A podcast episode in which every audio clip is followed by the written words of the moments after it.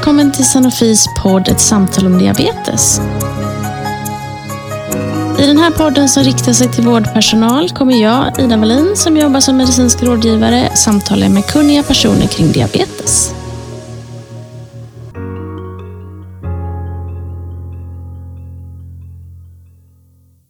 I det här poddavsnittet pratar jag med Sheida Sofisade om årets IASD-kongress.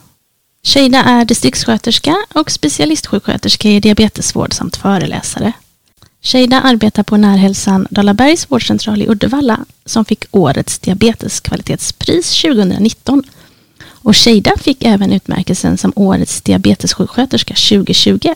Välkommen Sheida! Tack så mycket. Tack för att jag får vara med. Kan inte du berätta lite om din vardag? Jag jobbar som diabetessjuksköterska på Närhälsan Dalabergs vårdcentral i Uddevalla. Där arbetar jag också som studiekoordinator och hjälper till diabetesstudier på vårdcentralen. Diabetesstudierna är från hela Sverige. Och jag forskar med forskningsenheten i Uddevalla. Jag föreläser även en del om diabetes och jag sitter i styrelsen Svensk förening för svensk, eh, sjuksköterskor i diabetesvård. Låter som en spännande vardag. Kan inte du berätta lite om årets EASD-kongress 2022? Det var mycket information och ny forskning som var relevant för oss som diabetessjuksköterskor. Det var olika teman. Det presenterades en del studier om diabetesförebyggande åtgärder, utmaningar med diabetesvård och om risken för kardiovaskulära sjukdom och kroniska sjukdom. Det pratades också om vikten av intensiv behandling, val av behandling när patienten har högt blodsocker för att minska risken för större kardiovaskulära händelser och andra komplikationer. Helt enkelt hur vi kan höja livskvalitet för en individ med diabetes och höja kvalitet i diabetesvården. Eh, och under en session pratade om kostens betydelse för diabetes. I de nya europeiska riktlinjerna står det vilken kost som är mest effektiv samt råd om hur man ökar chansen att vända typ 2-diabetes med hälsosam kostvanor. Om personer med typ 2-diabetes i början av det går ner i vikt och sedan håller vikten kan sjukdomen hållas i schack minst i två år, menade forskaren. Och en intressant höjdpunkt var inkretinpreparat för behandling av typ 2-diabetes och som tillägg i behandling mot övervikt. Fetmaläkemedel är en dyrt läkemedel och många har inte råd att köpa.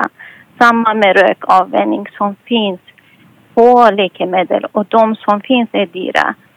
Samtidigt presenterades en studie eh, på 1706 diabetes i Kina och de randomiserade antingen till enbart livsändringar eller kombination av Metformin eh, 852 gånger per dag och livsstilsändringar i studien.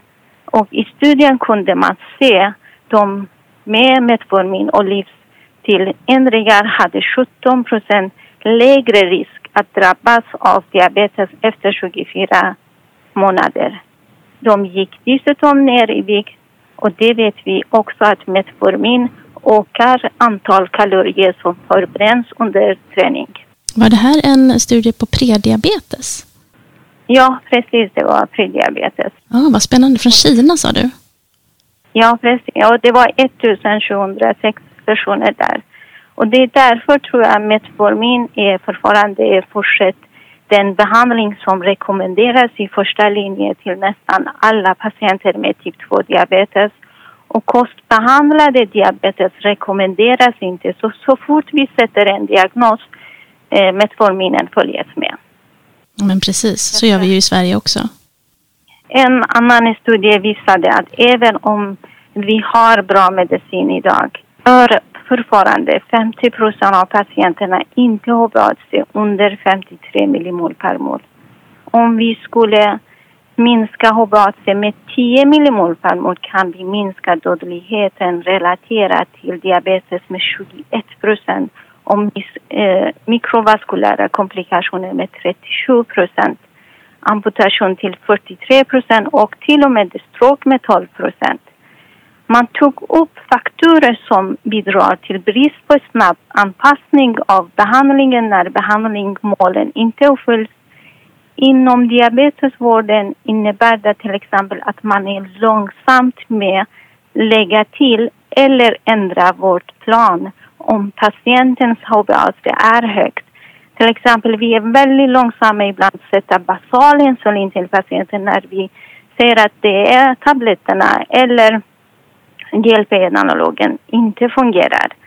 Och de faktorer som togs upp var bland annat att det är relaterat till läkare, att de underskattar patientens behov för behandling, osäkerheten angående vad som, är, vad som händer vid dålig diabetesvård, behovet att göra något, tid och resursbegränsningar, misslyckande att övervaka framsteg, oro för biverkningar och samma för patienten, låg hälsokompetens, kommunikation mellan vårdtagare och vårdgivare, bristande kunskap om sjukdomens svårighetsgrad, och ovilja att intensifiera behandlingen, biverkningar av läkemedel, oförmåga att följa behandlingen och till och med sjukvårdssystemet. Eh, till exempel, vi följer inte upp riktlinjer eller har vi ingen riktlinje eller dåligt samarbete mellan diabetesteamet eller vi registrerar inte ens sjukdomshistoria. Eh,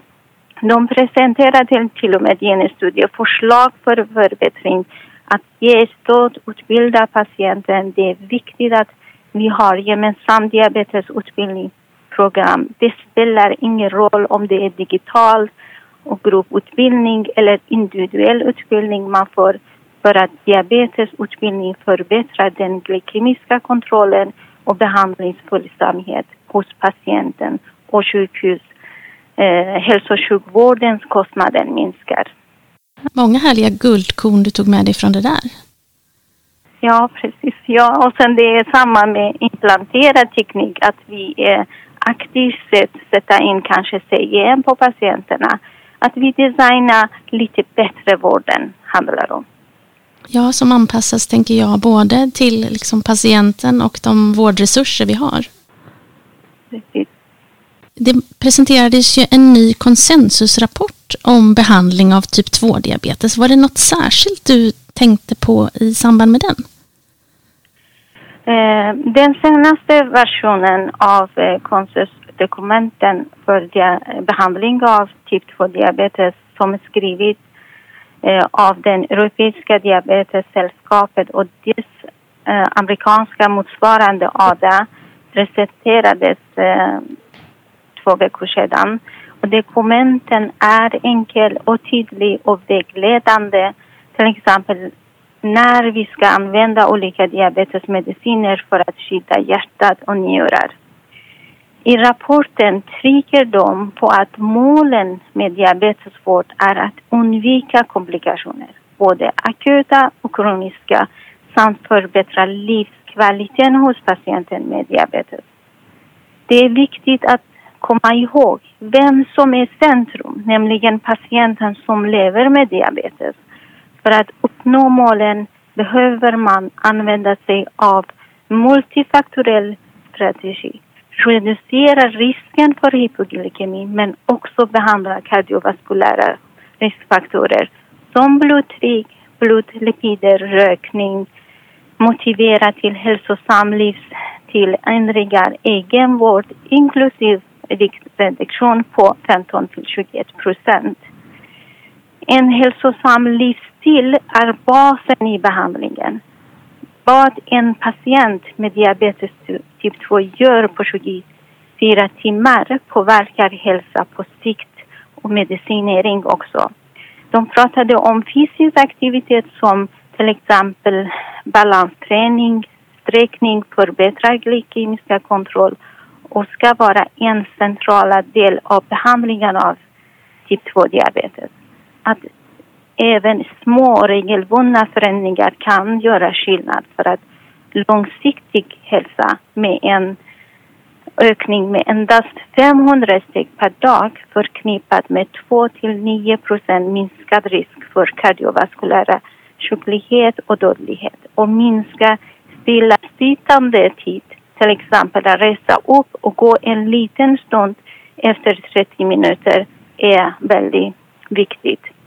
Och till och med de pratade om sömnen, då liksom är vanligt. Eh, de pratade också om att vi bör vara proaktiva och undvika att vara för långsamma med att trappa upp behandlingen när det behövs. Metformin är viktigt i behandling men man ska tidigt kombinera med andra glukossänkande läkemedel för att få bästa möjliga effekt.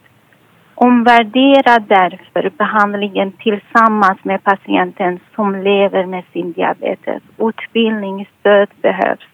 De hade en cirkel och de påpekade att det finns inte en början eller slut. Det är väldigt viktigt med språket, att den ska vara respektfull och fri från stigma och det ska basera på fakta. Kommunikationen mellan personer som lever med diabetes typ 2 och vårt team medlemmarna är kärnan i en integrerad diabetesvård och, och en samarbete och som, eh, samordna med teamet hur vi ska göra för bästa för patienten. Eh, individanpassad vård, se varje person som lever med diabetes som en individ med specifikt behov, värderingar, vårdbegärer, grad av hypoglykemier och risk för komplikationer. Så enkelt säga att de som erbjuder vård ska prioritera personcentrerad vård och de tillsammans sa Make it work. Ja, det var en väldigt fin eh, sammanfattning där. Ehm, jag kommer också ihåg väldigt det här hjulet som är runt patienten och att det är patienten som är centrum. En, en väldigt fin bild. Men Sheida, du valde ju att medverka på kongressen digitalt i år. Vad ser du för fördelar med att delta digitalt? Eh, att lyssna digitalt är bra lösning från olika perspektiv. Man sparar tid, pengar, bra för miljön. Man har möjlighet att vara hemma hos sin familj fördelen med att dela digitalt är det att man kan gå från olika sessioner lättare och lyssna på det som man har, som man är intresserad. Tekniken fungerar dock mycket bra. Man kunde skriva in fråga och få svar samtidigt. Ja, men det håller jag med om. Jag kan också tycka, jag var ju med eh, på plats och då kan det bli lite stressigt när man springer fram och tillbaka mellan olika sessioner. Men vad som också var positivt är att man kan ju se de sessionerna man missar och skulle vilja se kan man ju se efteråt. Eller hur? Precis, precis, ja. Ser du några nackdelar med att, att, att sitta hemma eh, och vara med på kongress då? Nackdelen är det sociala. Man har inte har möjlighet att träffa kollegor eller andra i diabetesteamet för att diskutera just den man har lyssnat på. Man blir också trött av att sitta bakom en skärm en hel dag. Sen alltid, det finns väldigt mycket aktivitet i korridorerna, i salarna, så de också man missar när det är digitalt. Vad tänker du om nästa års kongress då? Vill du vara med på plats eller vill du gå och vara med digitalt? Um, jag tror eh, jag vill vara på plats, ja. ja man kan göra lite både och. Ja, eh, kanske varannan år. ja, men det är nog klokt. Eh, och nästa år tror jag att det är i Hamburg, eller hur? Ja, precis. Ja. Men allmänt, det var väldigt väl organiserad och en fungerande virtuell plattform. Eh, och man kunde lyssna på flera intressanta forskningsområden och jag hoppas att många diabetessjuksköterskor kan delta också, så inte bara att man när man har, vill presentera en poster eller forskning, utan man frivilligt har möjlighet att delta. Ja, men verkligen, det är viktigt. Vad skulle du vilja berätta här i podden för de som inte varit med på EASD-kongressen? ska fokusera på att både utbilda oss själva som vårdpersonal och utbilda våra patienter vi ska alltid utgå från patientens perspektiv och se vad patienten själv vill med behandling och att patienten på så vis själv är engagerad i sin diabetes. Fokusen bör vara att försöka höja livskvalitet på patienten genom att förbättra riskfaktorer och minska kom komplikationer. En hög blodsocker är direkt relaterat till diabeteskomplikation och det är därför viktigt med tidig behandling och snabb anpassning av behandling. Men det viktigaste är att vi tillämpar alla dessa principer på ett smart och vänligt sätt och fokuserar på personcentrerad vård. Och språket har betydelse, det betonade många gånger på kongressen. Tack Shida för att du ville vara med i vår podd och berätta lite om årets ESD-kongress. Om du skulle vilja återkoppla till oss här på podden så är det bara att mejla. Då mejlar du till ett samtal om diabetes Tack för att du lyssnade. Hej hej!